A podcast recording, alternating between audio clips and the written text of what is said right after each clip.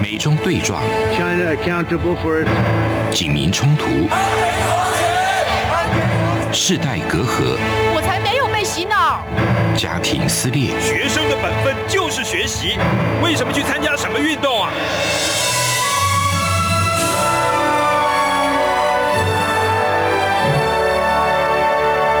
我们可以聊一聊吗？可以跟你说说话吗？我们聊聊好吗？我想好好跟你聊天。每周四晚上十点，由张明天跟大家聊聊天。Hello，各位听众朋友们，大家晚安，大家好，欢迎收听中央广播电台，想跟您聊聊天，我是张明天。诶，明天今天要来跟大家聊的是香港的健康码哦。健康码是什么呢？它是去年哦，因为 COVID-19 就是武汉肺炎在全球蔓延开来的时候呢，中国的政府推出的一个 APP 软体。那中国人呢，你就可以绑定支付宝啦、微信啊等等，然后透过大数据来判断你是不是有去过疑似或者是有确诊肺炎病患的地区哦。那又或者是呢有接触过确诊的病人等等，来判定你是否健康哦。那目前呢，这个健康码在中国在需要很多通行的地方，包括了你的居住小区啊、办公室啊、公共场所或者是交通工具，你都要扫码。就是 B B，然后呢，城市就会开始进行运算。那如果呢，你被认定是安全的，就会出现绿灯。那如果出现黄色或者是红色的呢，就代表你需要被隔离或者是需要被观察的对象哦。那所以你就不能正常的通行。那这个健康码呢，目前也正在被推行到粤港澳地区哦。那在各地推广的情况如何呢？诶，我们就要来请教今天的来宾了。他是社会观察员，也是文史工作者，还有专栏作家徐全。Hello，大家好。是徐全你好，呃，徐全的身份呢蛮特别的，他是在中国出生，然后呢二十几岁的时候移民到了香港，那在香港是读了城市大学的中文系以及历史学系，那目前呢他是呃博士候选人，对不对？是是，那他也非常幸运的娶了一位秀外慧中的台湾太太。可以，谢谢。对，那所以呢，他对港中台的社会现象呢，有一个非常应该有非常深入而且很贴近的观察、哦。那所以我们今天呢，就要来从这个社会观察员的角度来听听他对健健康码的看法哦。那我们就先请教徐泉，因为现在香港的情况呢，呃是。政府很想要推行这个健康码，但是民间的反弹声音很大。然后呢，黄丝是认为说这个健康码根本就是三无，就是无用、无信任、无需要。那这个呃，在港府推行这个呃，因为最近推行那个全民检测嘛，然后要让民众自由地参加，结果没想到数量远远的低于预期，因为港府预测是有要三百万人的三百万的香港人来进行这个健康码的检测，但是后来呢，只有一百五十三万。好，那所以目前这个香港众志秘书黄志峰也在 FB po 文说，健康码是下一个战场。那所以您个人对呃健康码的看法是什么？其实健康码的推出，它是中国社会信用体系的一个延伸。对那这次疫情的出现，它是一个突发的状况。是那在这个状况出现之后，那中国的各地，尤其是在进行疫情防控的过程当中，它为了确保第一是疫情不要严重化、不反弹，以及确保就是经济活动，尤其是这是更大的一个层面的考量。那为了确保经济商务活动的进行，所以就推出了健康码这样的一种制度。那这样的一种方式，其实它依赖的一个重要的前提是，政府能够抓取或者说获得一定意义上公民或者个人的个资，然后以这种个资来确定一个人他与疑似的病患病例。是否有无接触，以及他的行踪，甚至他个人的一些健康的数据等等。那这是在中国整个疫情防控过程当中的一个非常重要的手段，但是它有一个最重要的前提，就是政府必须要能够对社会，尤其是个人的资讯，要有一个高度的掌控。那香港跟中国大陆两边的社会体制跟氛围完全不一样。那能够在中国内地去推广这样的一种健康码的制度，那是不是能够在香港一定做到？其实我们是有高度的怀疑，因为这个有一个最根本的原因，就是中国大陆的这个检测。核酸检测它是一种强制检测，但是在香港它是一个自愿检测，这也就是为什么香港的全民检测这个普筛最后没有能够做到很高的参与数量不高的原因，因为它是一个自愿的状态。嗯，而在中国大陆，由于它是一个举国体制，那在这个举国体制之下，当政府一声令下。那几乎大家人人都要参与，因为你不参与的话，你最后可能获得不了这个健康码，你可能没有办法搭乘公车，嗯，可能没有办法对，没有办法搭乘捷运，甚至可能没有办法去商场购物。但是在香港要推行这样的健康码，它的社会基础跟条件其实非常之不成熟，嗯，也和香港的传统对于人的个人的私隐，就是 privacy 的这种保护的传统，其实是有相违背，甚至是有相冲突的地方，对。嗯哼，你刚刚提到了中国的社会信用体系，你是不是可以？帮我们简单介绍一下，呃呃，你刚刚说中国社会这是健康码是中国社会信用体系的延伸嘛？应用在这个疫情方面，那中国社会信用体系目前在中国执行的情况是是状况是怎么样？中国社会信用体系它实际上在从就渊源而言，它有两个不同的部分，一个是民间的部分，一个是官方的部分。就民间部分而言，早期民间的经济活动，比如说网络的电商，比如说这个呃，我们都知道的最早的。有豆瓣这样的网络的这种电影读书的这种对电影评分，那这是一种对于呃个人生活兴趣爱好的一种平和，或者是是一种同好的一种聚合体。那台湾也有啊，Google Google 对对对还是对是那大家可能也会对店家，或者说对对于经常看的加一都会有评分。对，台湾也会有。那这个部分其实都会有类似的地方。那所不同的是。在中国，其实从一九九零年代末期开始，它开始建立一种社会征信的一种体系。这种体制其实是针对主要最初期的目标是针对于所谓的失信人。这个失信人主要是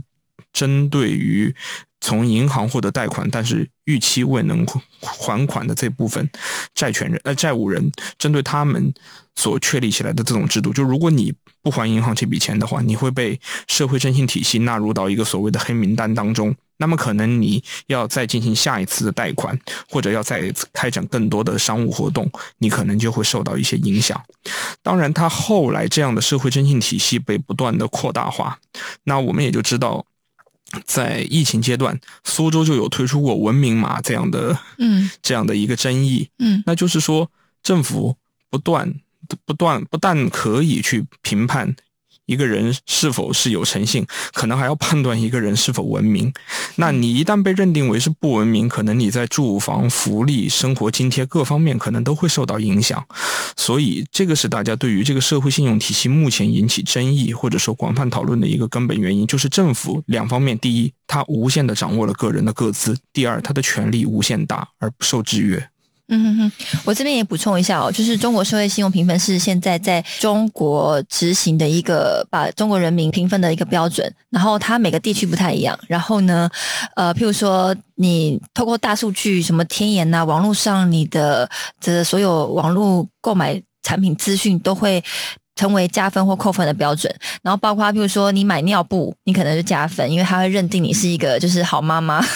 那如果你买烟酒，可能就扣分，或者是呃，反正就是有很多你会觉得你你根本不知道你什么时候被扣分，什么时候被加分的状况。那所以呃，这个社会信用体系现在在中国执行遭到呃蛮有争议的这个情况哦。那您刚刚也提到那个苏州码，就是文明码，苏州文明码，你是不是可以说一下苏州文明码在那边？执行的状况，文明码后来已经连中国的官媒自己都不去力挺这个文明码，因为它引起的争议实在太大。因为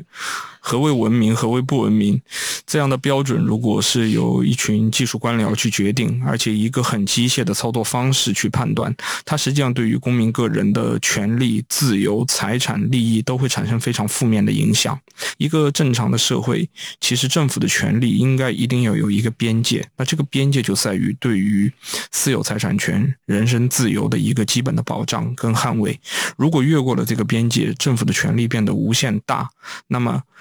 这样的制度就有可能会对个人带来一个非常严重的侵害。因此，在文明码推出以后，它引起了中国社会非常强烈的一个反弹。那不论是民间、网络，亦或甚至到了部分的官媒，都有发出一些质疑的声音。所以，这个文明码很快就被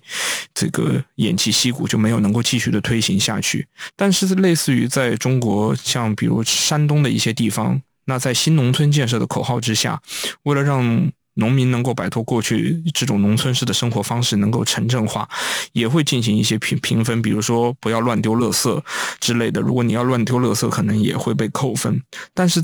然后也甚至在某种程度上也鼓励了人与人之间这种相互揭发的这种文化。其实这都是一些。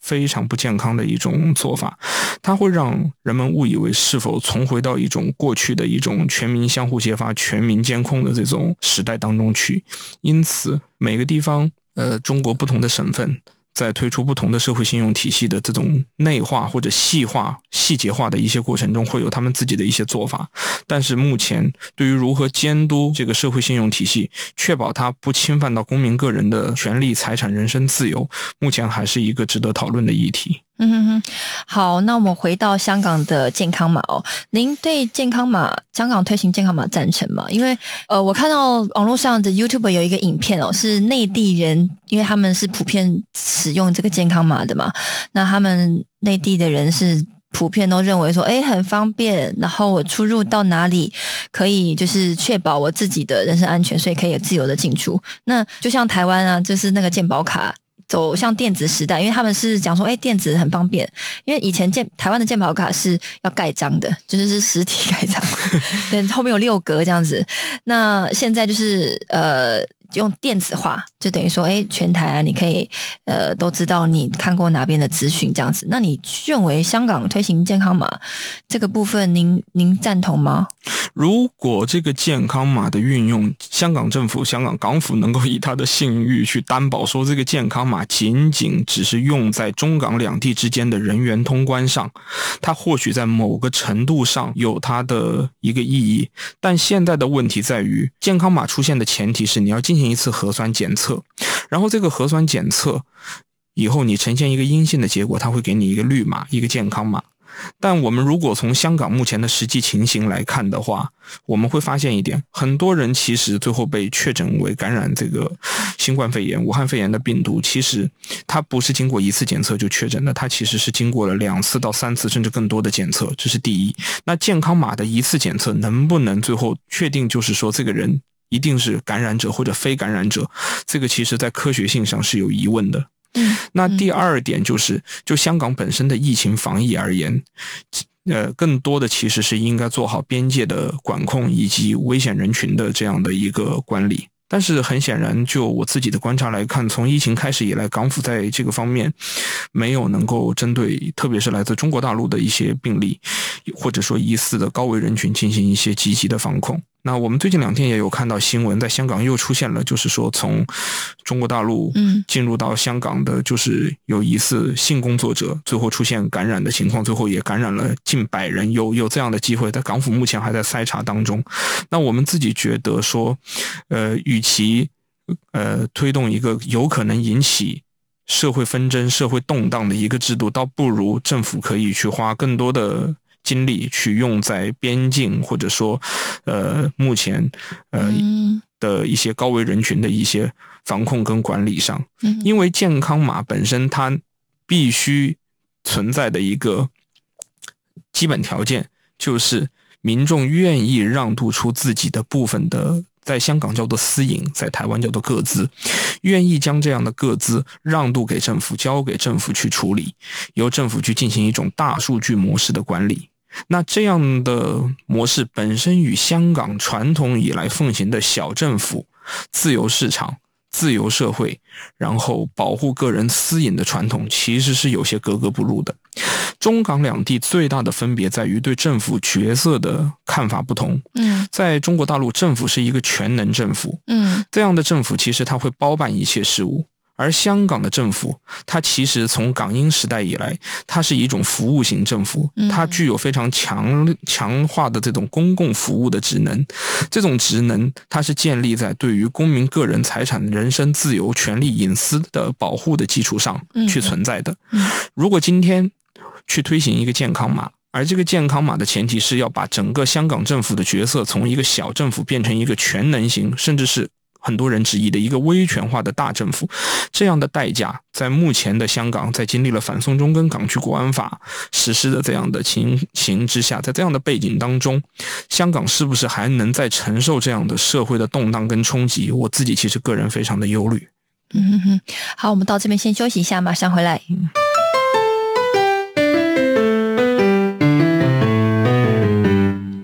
各位听众，大家好！RTI 正在进行意见调查，我们每一季都会准备特别的小礼物，以抽签的方式赠送给参加的听友哦。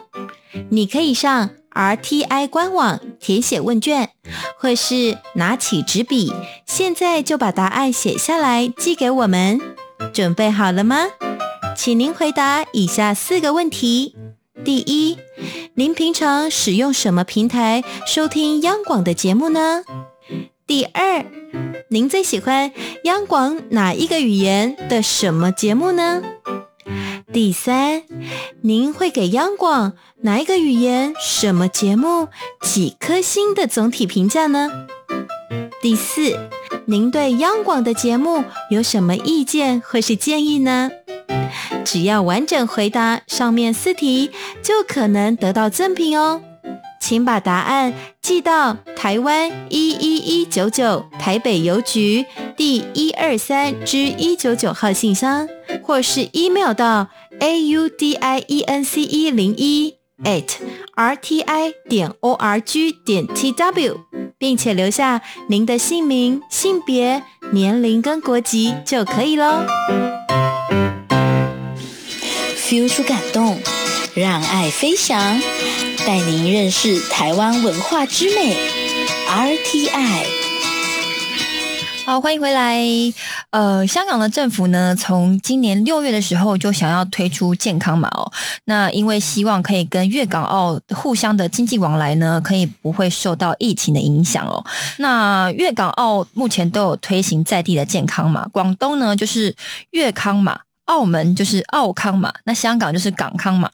那我们继续请教徐全哦，就您的了解，这几个地方推行的健康码的情况是如何？呃，对于澳门而言，澳门其实是在粤港澳这三个区域当中，澳门是最早跟中国大陆恢复这个正常的商旅通关的区域。嗯，因为澳门在疫情开始以来没有太多的本土病例，然后输入性的病例的管控方面，其实外界也会认为，在这次疫情开始以后，澳门政府的在防疫方面的作为比香港政府要来得更加的进取跟有为，嗯所以澳门在。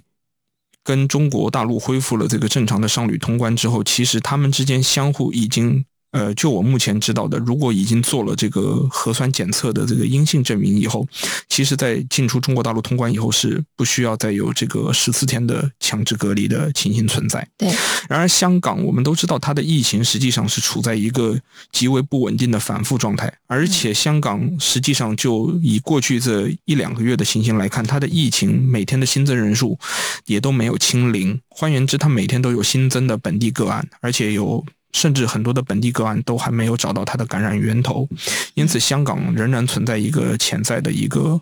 疫情爆发的一个风险，尤其现在向冬季去转变，那香港其实疫情的防控形势仍然非常的严峻。那三个地方的健康码的推行而言，广东的健康码基本上它是跟足中国大陆官方对于健康码的要求，它是把它作为一个社会信用体系的一个延伸操作去做。嗯，那香港目前的健康码就目前的实际运作而言，还仅限于通关的部分，就是呃粤港两地的人员流动跟往来。但是目前所就目前掌握到的最新资讯，似乎还没有实现这个相互的认证。其中一个很大的原因是香港的疫情目前仍然不稳定，在这种不稳定的情形之下，呃呃，我个人研判，广东方面他也不太敢轻易的，就是让香港的港康码能够被广东方面。所接受，而且香港自疫情开始以来，有几十万人次的豁免检疫。这个几十万人次的豁免检疫，实际上是疫情后来造成破口的一个非常大的原因。但是也很遗憾的是，港府其实并没有针对这个方面去做一个很系统的检讨。那如果大家的焦点仍然是放在一个呃。这个健康码方面的话，很可能会导致疫情的防控最后会出现一个错误的方向。那当然，呃，目前在香港这个健康码并没有应用到社会生活层面。比如说，你如果呈现出一个红色的不健康的状况，你可能不能去消费，因为香港没有禁足令，也没有强制的居家检疫这样的情形。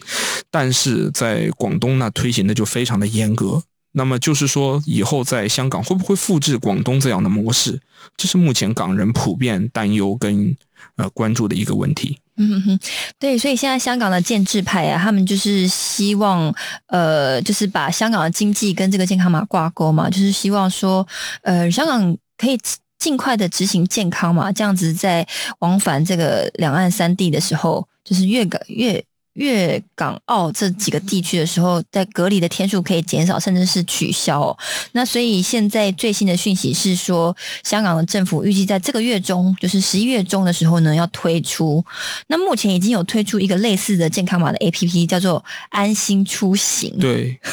安心出行。所以你觉你觉得，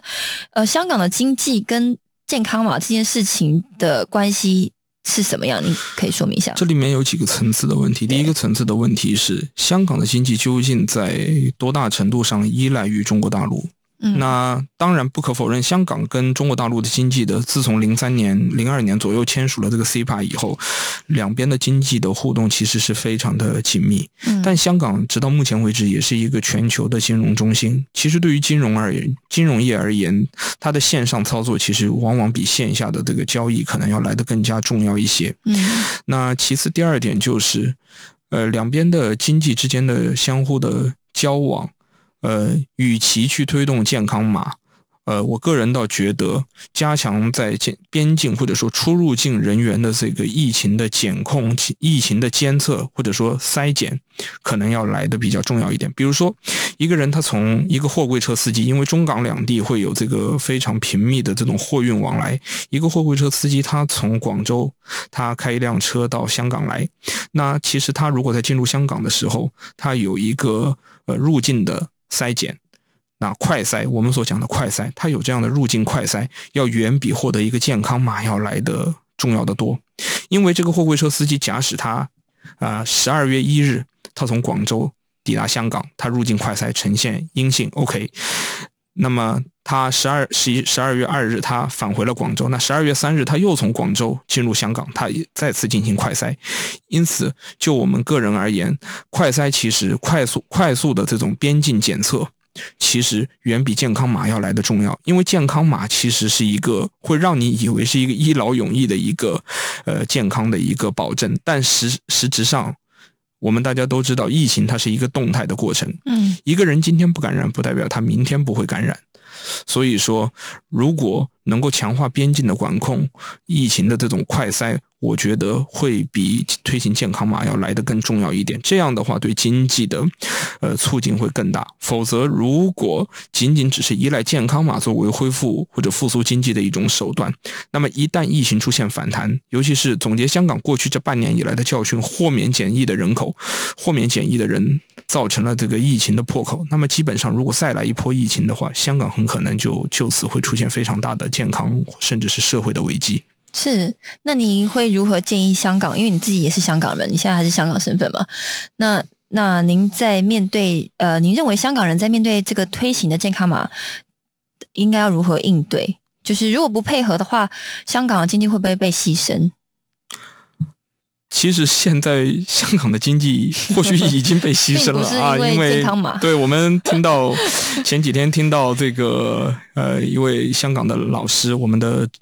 呃，一位师长级的一位朋友，他经过这个商场，他说这个商场里面现在由于疫情的原因，也由于这个国安法的原因，那基基本上在商场今年的 Halloween 是没有任何的装饰的色彩。嗯，那整个城市也是处在一种很低迷的气氛当中。嗯，那。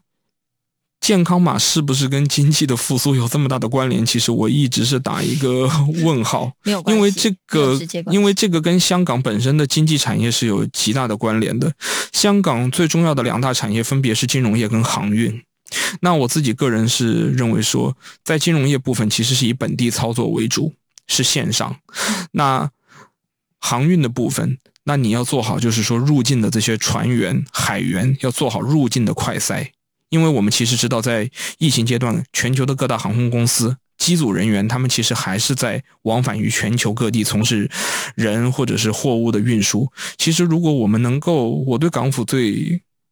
最真诚的一个建议是，他与其。在健康码这个议题上，就是极容易引起香港社会新一波的动荡、分歧、冲突的这个议题上，去不断的去琢磨，他倒不如去强化对于港口、机场以及跟中国大陆接壤的边境口岸进行快筛、普筛式的对于入境人士进行快筛、普筛，要来的重要的多。因为我们还是总结香港过去这半年以来它疫情发生的原因，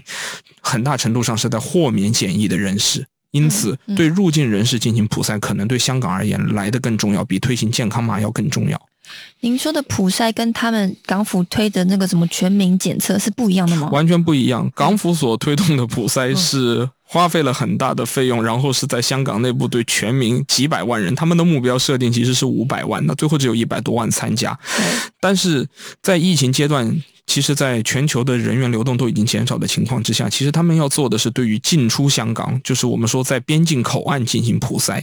这样的话会就是对出入境人士进行普筛，而不是对几百万的本地居民进行普筛。这个普筛的基数，这个基数其实不太一样，就是你对出入境往返于，呃中港两地边境，或者说其他全球各国的。经过或者进入香港的海员轮国际货轮的海员去进行这种检测，还有就是我们知道从一些国家所来的外籍的用工、家庭的用工，对他们进行筛检，要远比在整个城市内部进行几百万人的大筛检，或者是呃推行一个引起争议的健康码要来的重要。嗯，您刚刚给了港府真诚的建议，那你有没有什么真诚的建议？建议港人要如何？面对，因为现在健康码在香港执行的办法还不是很明确嘛。那如果真的强制执行了，或者是说呃鼓励执行，你你有没有什么看法？我自己个人觉得，如果有人试图将健康码最后变成一个就是类似于，因为港府的官员曾经不止一次的公开的承诺。跟表态过，就是不会将中国大陆的社会信用体系的模式 copy 复制到香港来。那我自己个人还是希望香港政府能够信守他们对于“一国两制”、港人治港、高度自治的庄严的承诺，能够做好香港独有的制度的守护者。虽然现在这样的制度遇到了空前的挑战，但我仍然期待